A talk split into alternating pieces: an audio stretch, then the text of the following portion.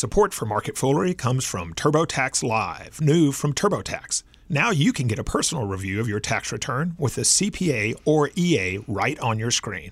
Talk live with a tax expert as often as you need for tax advice to help you file with confidence. Go to turbotaxlive.com/fool. It's Wednesday, February 14th. Welcome to Market Foolery. I'm Mac Greer, and joining me in studio, we have Aaron Bush from Motley Fool Supernova and Crypto Society, and David Kretzmann from Hidden Gems Canada. Gentlemen, welcome. Hey, Mac. Hello, hello. How you doing? Happy Valentine's Day. Ah, feeling the love. So much love around here. There is a lot of love, and we're, we're going to share the love. We're going to share the love. Baidu getting a lot of love today, and Fossil getting a lot of love. Oh, yeah. So we'll talk about that in, in a minute. But guys, when I think Valentine's Day, I think Chipotle and I think Taco Bell. It's a, just a match made in heaven. Well, we're going to see if it's a match made in heaven. On Tuesday, Chipotle naming Brian Niccol as its new CEO, and Niccol was the CEO of Taco Bell. Chipotle founder and CEO Steve Ells will now become Chipotle's executive chairman. David, investors seem to love this news. Shares of Chipotle up around 15% at the time of our taping. What do you think?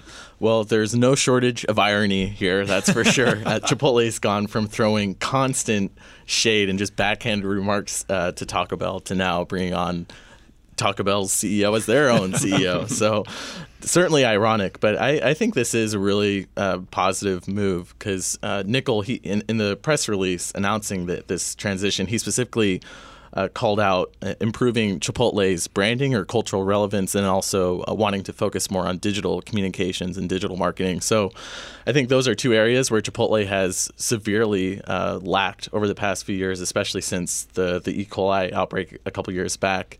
It's always baffled me that Chipotle hasn't prioritize building out like a digital loyalty program, especially when they had Chiptopia about a year and a half ago, which really just ended up being a two or three month loyalty pro one time loyalty program that didn't even tie into their digital or mobile uh, platforms at, at that point. It just seemed like such a natural way to build a stickier relationship with customers and bring them back into the store and build that repeat business, which they so desperately need. But I, I think uh, Niccol has the right mindset. I think the the two biggest question marks I have here is how much of a backseat can Ells really take here? Because uh, Chipotle is his baby. He's the founder. He's been the the leader. Really, it's through the entire lifespan of Chipotle. So can he really take a backseat? and let Niccol do his thing. And then also, Niccol has more um, experience with Pizza Hut and Taco Bell with franchise restaurants. Chipotle is entirely company owned. So just seeing how his ex- expertise with franchisees translates to a company owned concept like Chipotle. I like the move too. It's going to take me a long time to get over how hilarious and ironic it is, but but I, I think it I think it's very telling of Chipotle, um, and what it shows me is that they're prioritizing fixing broken processes. Um, and if the best person for the job is the person who ran essentially the anti-Chipotle for a few years, then so be it. And I think that's that's a pretty positive sign. I do think there is some of that risk with Steve Ells.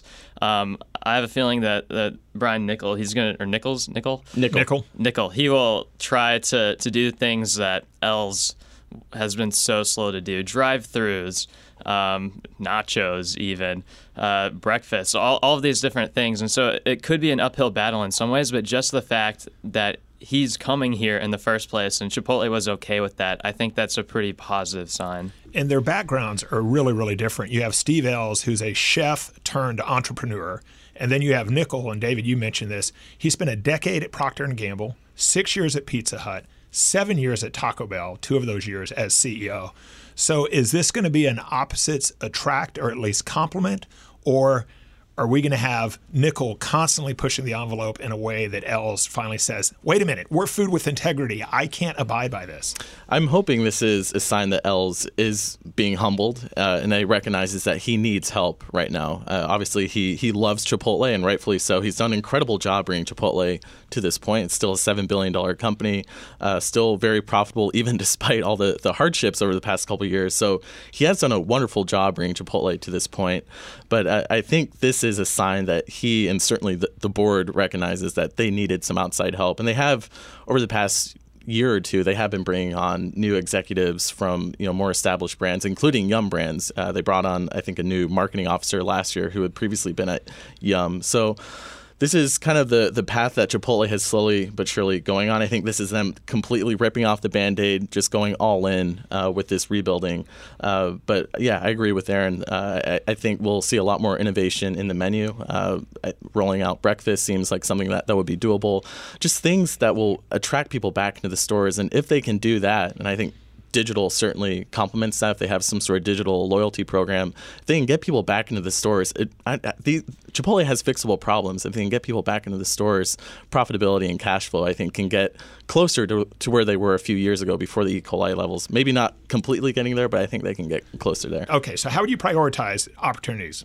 I, I, personally would focus on the menu innovation and then uh, some sort of loyalty program. I think those are no brainers, the low hanging fruit that yeah. should have been done a lot sooner, uh, but better late than never. So I would focus on those two things. I think you could probably add one or two new menu items to accommodate breakfast, like eggs and maybe something along with that. Obviously, I think the the danger uh, and part of Chipotle's strategy up to this point has been keeping a very limited menu because then uh, the the assembly process is so much quicker. It's just less complex. So I think they should be careful branching out too too much uh, further. But breakfast seems like a no brainer that they could do without make, making it too much more complicated. Yeah, definitely some type of digital program, app, loyalty program would be my number one without a doubt. And then second, whatever it is that that drives the most new foot traffic coming in. And so I, I don't know if that is a complete menu overhaul, but it probably means steadily new things coming out slowly over time. And, Which Taco Bell has been pretty good at doing. Yeah, and so I totally see some more frequent announcements like that, and I think that strategy or that tactic makes a lot of sense. And then after that, I would say drive-throughs because cars make a lot of sense, and a time where delivery is more of of an option. I think that that'll be good for for people who are working that too. So don't skimp on the ingredients, though, right? Well, I mean, food with integrity. We'll we'll see we'll see what happens with that. You're skeptical. You're skeptical. I'm a little skeptical. Yeah, I tweeted this morning uh, a, a, poll of whether Chipotle's new slogan should go from "Food with integrity, no quotes" to food with integrity with quotes either around integrity or around food. So far, so far, food in quotes with integrity is winning. So, wow. so we'll see what happens there. You know, my bellwether will be when I see if they go the route of the squeezable like guacamole. That to me will be the tell. oh, that, that, will not be a good sign. I, I would be surprised if they went that direction at least right away because I, I think there are ways to improve the existing brand and concept without compromising the quality of the food, which I think still for the majority of Chipotle customers, I would think that is still a major selling point. So I wouldn't expect Niccol to completely try to just reinvent the entire concept, including mm-hmm. the food. So I personally I would see that as actually a little bit more of a yellow flag because I think that has been a big differentiator for Chipotle. Yeah. I think that did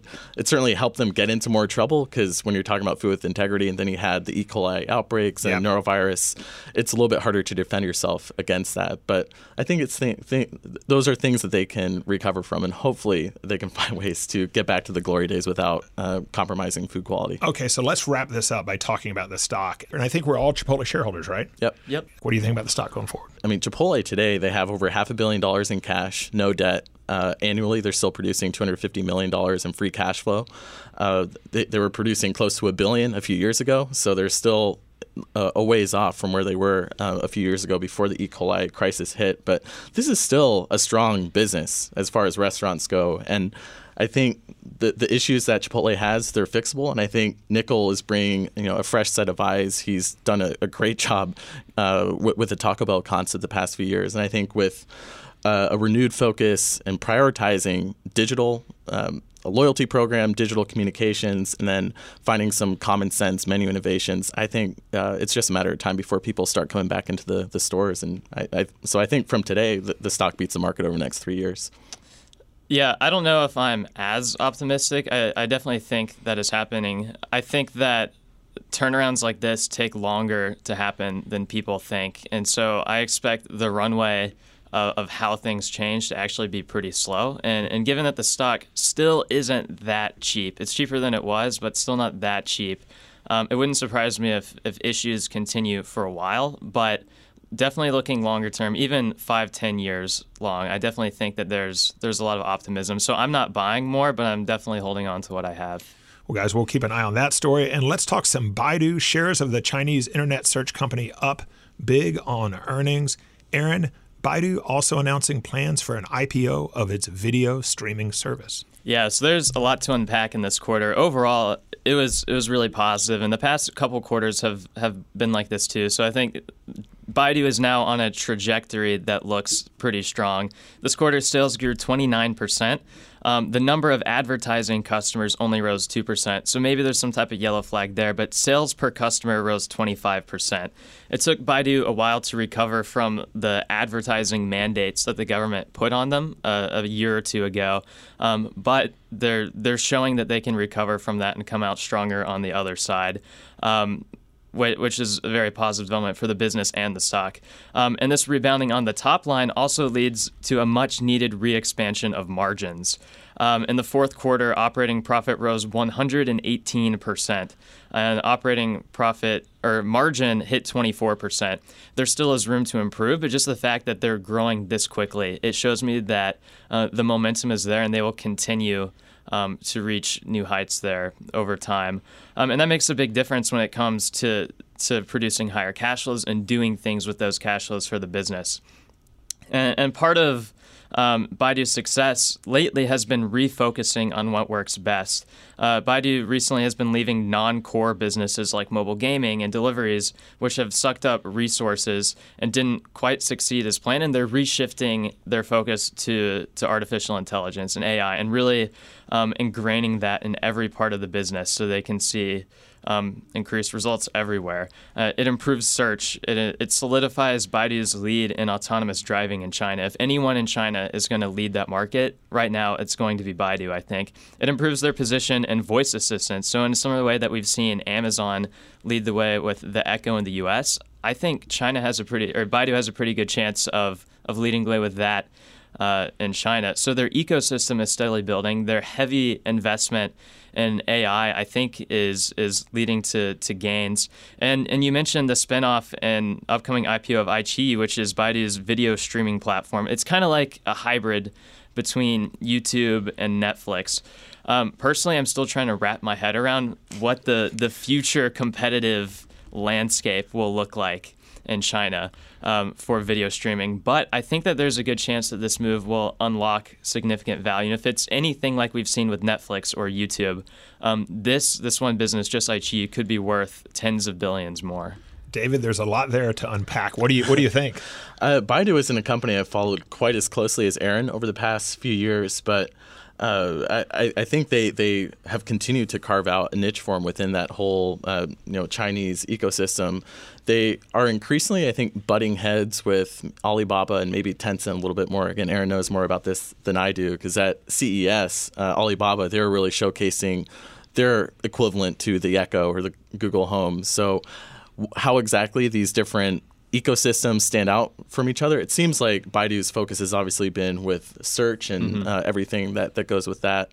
But th- they're still quite a bit smaller than Tencent or Alibaba. Baidu today, the market cap is around 80 billion. I think Tencent and Alibaba are both 500 billion or higher. Yeah. So uh, there's still, you know, certainly seems like uh, room for them to run. I'm just looking at uh, Baidu's profit margin today is about 23%. Alibaba's profit margin about 30%. So the fact that Baidu has gotten back to growing revenue as quickly as it is, as quickly as it did, uh, mm-hmm. is impressive. Because 2017 was more of a transition year as they tried to navigate the the new um, advertising rules that the government um, set forth. But back to 26% revenue growth, uh, and and I think for the coming year, uh, they're they're guiding for 30% or even higher yeah. growth. So a, a, lot of things to like here. I think that the stock doesn't look that all that pricey to me. So I, I, think over the next few years, this beats the market for sure. I think so too. And I think a good way to think about Baidu and the other Chinese internet companies is that they tend to have a monopoly on whatever their core business is. So with Baidu, it's search. For for Tencent, it's WeChat and messaging. Alibaba, it's it's not exactly a monopoly, but they have a very big foothold in e-commerce.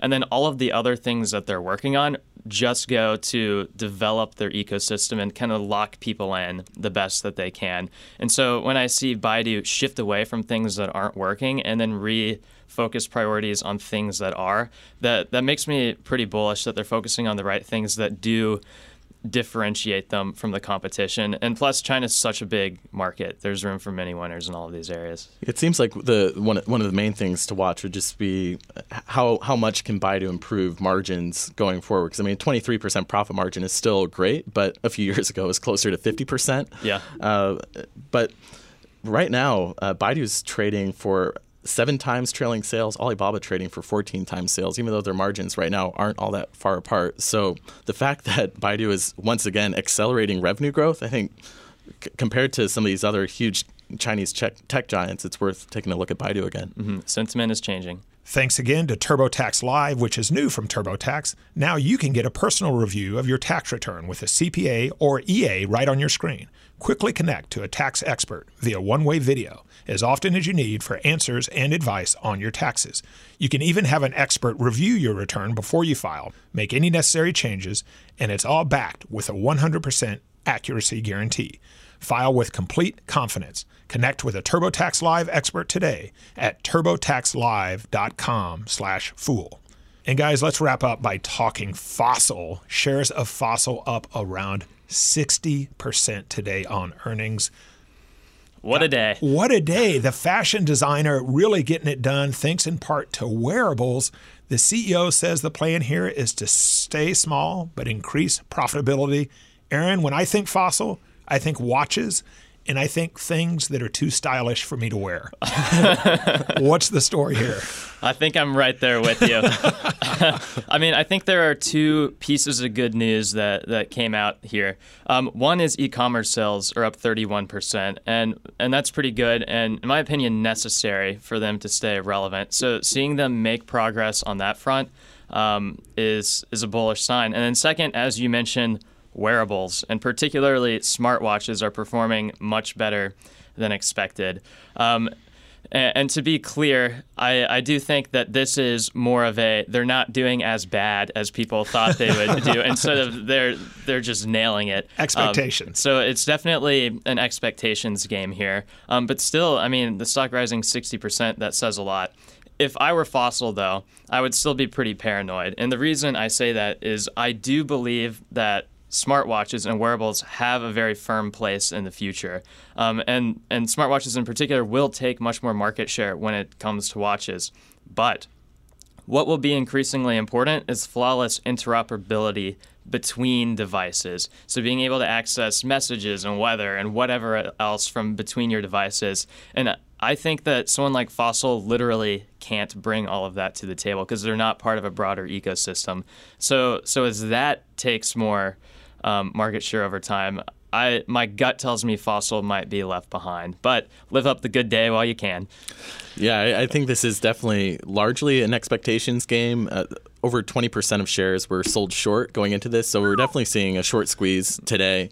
And the stock uh, within the past couple months was trading for two times free cash flow. So the, the market was basically expecting Fossil to eventually go out of business, but the, the company, to its credit, has still managed to produce positive free cash flow. And even after today's pop, it's still trading for less than four times trailing free cash flow. So the, the company isn't in danger of going out of business anytime immediately. They have been paying down their net debt position, which I think is if you're a retailer, that's what you need to do. They've been closing some stores, but they are still guiding for overall revenue to drop this year. So revenue will continue to drop, but they're expecting their gross margin to bump up a little bit from what we saw in 2017. So they've just been doing some different things in addition to closing stores. They did less brand advertising on TV. They've focused on digital advertising or online advertising, which is just a little bit more effective and it plugs right into their e commerce uh, channel, as Aaron mentioned. So tra- for stock trading at, at less than four times free cash flow, you know, it, it, might be worth a gamble. But you know, this is what a sixteen dollars stock now, and it was trading for over one hundred ten dollars a share a couple years ago. So it's been a painful ride. But kudos to the people who were buying it two times free cash flow. You're loving it today. Okay, so it's time for the big finish here. It's my completely arbitrary desert island question. I think I know how this may shake out, but we've talked about three stocks primarily: Chipotle, Baidu, and Fossil. You're on a desert island for the next five years, and you can only own one of those three stocks. What are you going with? Baidu. Chipotle. Interesting. Interesting, yeah. All right. Well, we'll see. Totally arbitrary. The Bring your smartwatch with you. Exactly. We'll check back in Valentine's Day 2023. yes. And the beauty of the market and the beauty of portfolios is you can actually own both. So there you go. Uh, well, guys, thanks for joining me. Thanks, Mac. And I just want to give a shout out to the listeners that we met in San Francisco. Aaron, we had a great happy hour out there with the podcast listeners, and it's appropriate on Valentine's Day to just really share our love. I, I really enjoyed the experience. We had several people come out, and we had so many discussions about all sorts of stocks, all types of industries. There are just so many interesting people there working on their own things. It was awesome. Dozens of listeners, dozens of listeners. So thanks again for joining us. And Aaron, David, thanks for joining me. Thanks, Thank you. As always, people on the show may have interest in the stocks they talk about, and the Motley Fool may have formal recommendations for or against. So don't buy or sell stocks based solely on what you hear. That's it for this edition of Market Foolery. The show is mixed by Heather Horton, I think, and all sorts of other people today. I'm Mac Greer. Thanks for listening, and we will see you tomorrow.